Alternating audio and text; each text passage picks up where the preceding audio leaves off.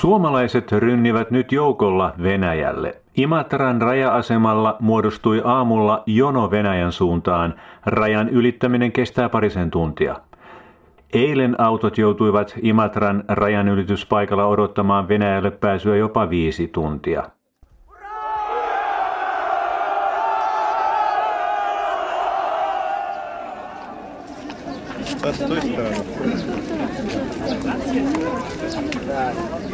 No nyt alkaa olla ihan kuin vanhaan hyvää Neuvostoliiton aikaa. Valuutan vaihtoa Suomessa harjoittava Forex Bank ei osta enää Venäjän ruplia.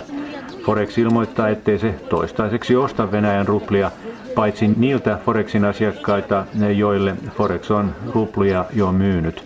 Forex perustelee ratkaisua valuutan suurella epävarmuudella.